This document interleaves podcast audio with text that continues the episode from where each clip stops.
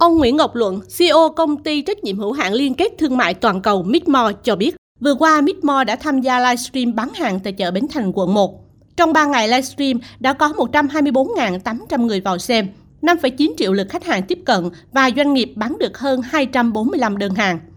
Cũng tham gia sự kiện khám phá, trải nghiệm và mua sắm tại chợ di sản Bến Thành vừa qua, nhưng công ty cổ phần tập đoàn Kido đã sử dụng kênh bán hàng trực tuyến trên TikTok với 7,7 triệu người theo dõi để hỗ trợ tiểu thương. Qua mỗi buổi livestream, doanh thu của tiểu thương tăng gấp 10 lần ngày thường. Ông Trần Lệ Nguyên, Tổng Giám đốc Kido cho biết, doanh nghiệp xây dựng kênh bán hàng trên TikTok không chỉ để bán hàng cho Kido, mà muốn nhiều doanh nghiệp và tiểu thương ở thành phố Hồ Chí Minh cùng tham gia bán hàng trên không gian số. Đây là con đường đưa sản phẩm đến người tiêu dùng rất hiệu quả, đồng thời giúp tiết kiệm từ 8 đến 10% chi phí logistics và marketing sản phẩm. Nếu mà chúng ta chỉ có bán một mặt hàng thì không thể nào mà có khách vào được nhiều được. Chúng ta phải kéo những cái doanh nghiệp cùng tham gia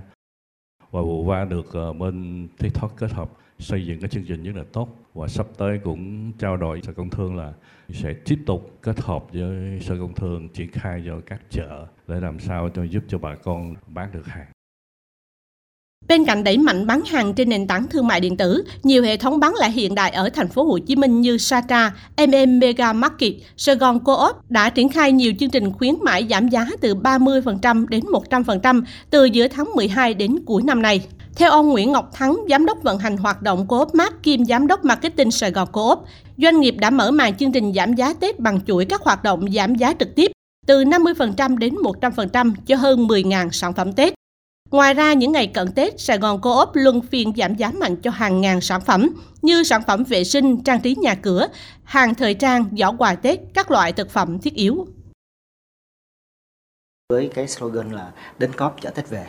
thì với slogan đó thì sàn cóp mong muốn là hàng hóa của sàn cóp để đưa đến tay được người tiêu dùng là chúng tôi sẽ mang những hàng hóa à, chất lượng hàng hóa Việt Nam và chiến dịch khuyến mãi giảm sâu tập trung nhiều vô cái hàng à, thiết yếu hàng ngày và chúng tôi có 4 kỳ để chúng tôi triển khai cái chương trình này trong suốt à, 2 tháng à, Tết.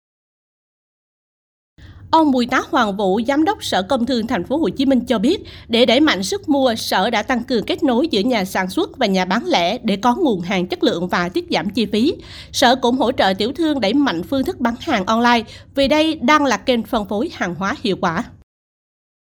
Minh chứng cho cái sự thành công này, một bộ phận tiểu thương họ đã thích ứng và họ đã thành công